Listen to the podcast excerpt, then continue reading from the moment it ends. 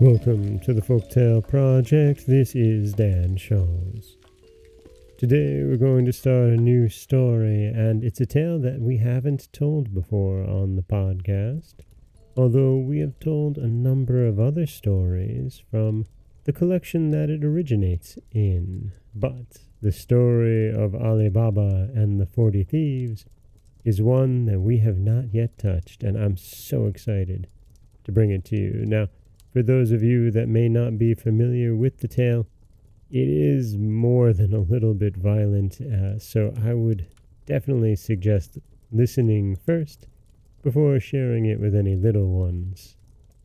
But this is it, part one of The Forty Thieves.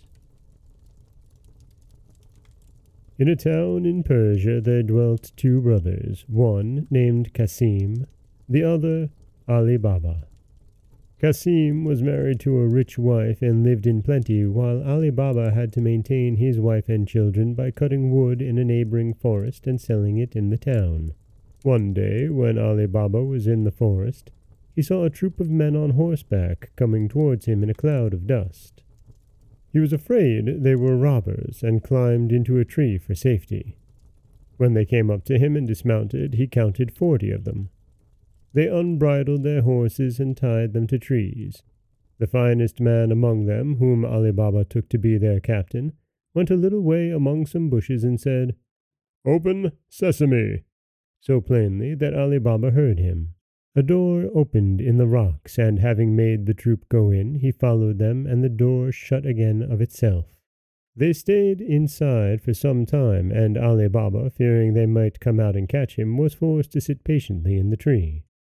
At last the door opened again, and the forty thieves came out.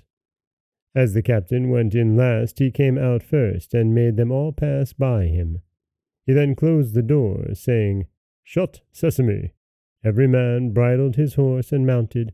The captain put himself at their head, and they returned as they came. Then Ali Baba climbed down and went to the door concealed among the bushes, and said, Open sesame!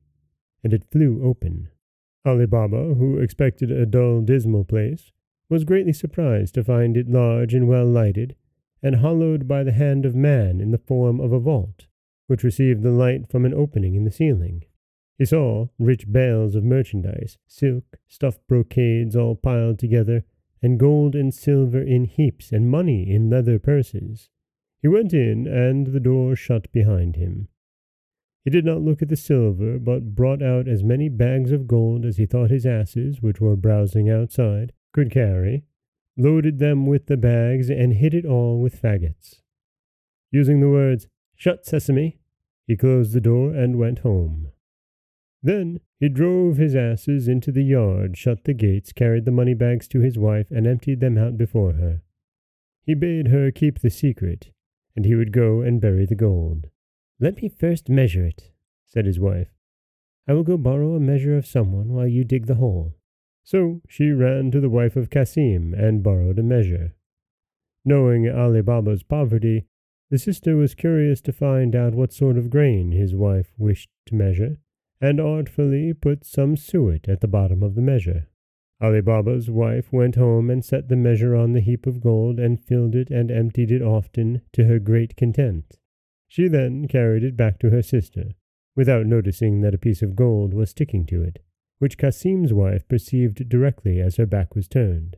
She grew very curious, and said to Cassim when he came home, Cassim, your brother is richer than you. He does not count his money, he measures it.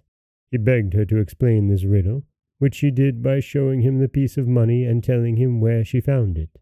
Then Cassim grew so envious that he could not sleep, and went to his brother in the morning before sunrise. Ali Baba, he said, showing him the gold piece, you pretend to be poor, and yet you measure gold.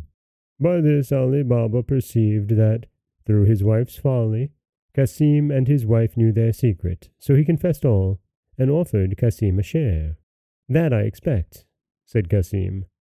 But I must know where to find the treasure, otherwise I will discover all, and you will lose all.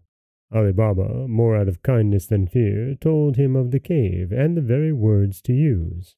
Cassim left Ali Baba, meaning to be beforehand with him and get the treasure for himself. He rose early next morning and set out with ten mules, loaded with great chests. He soon found the place and the door in the rock. He said, Open sesame, and the door opened and shut behind him. He could have feasted his eyes all day on the treasures, but he now hastened to gather together as much of it as possible. But when he was ready to go, he could not remember what to say for thinking of his great riches. Instead of sesame, he said, Open, barley, and the door remained fast. He named several different sorts of grain, all but the right one, and the door still stuck fast. He was so frightened at the danger he was in that he had as much forgotten the word as if he had never heard it. And that is where we will leave part one of the Forty Thieves, with Cassim stuck in the vault. And we know that the captain and the thieves are returning, probably very shortly. This is Dan Scholz of the Folktale Project. Don't forget that you can subscribe to the podcast on Apple Podcasts, Stitcher, Google Play, Overcast, anywhere you'd like to get your podcasts. You can follow us on Twitter, Instagram, or Threads at Folktale Project. And you can always head over to folktaleproject.com where you'll find a new story waiting for you every Monday, Wednesday, and Friday. If you're enjoying the podcast, please leave us a five star or kindly worded review. All of the reviews help new people find the show, and I read every one of them and I love them all, and I appreciate you so much. As always, thank you so much for listening.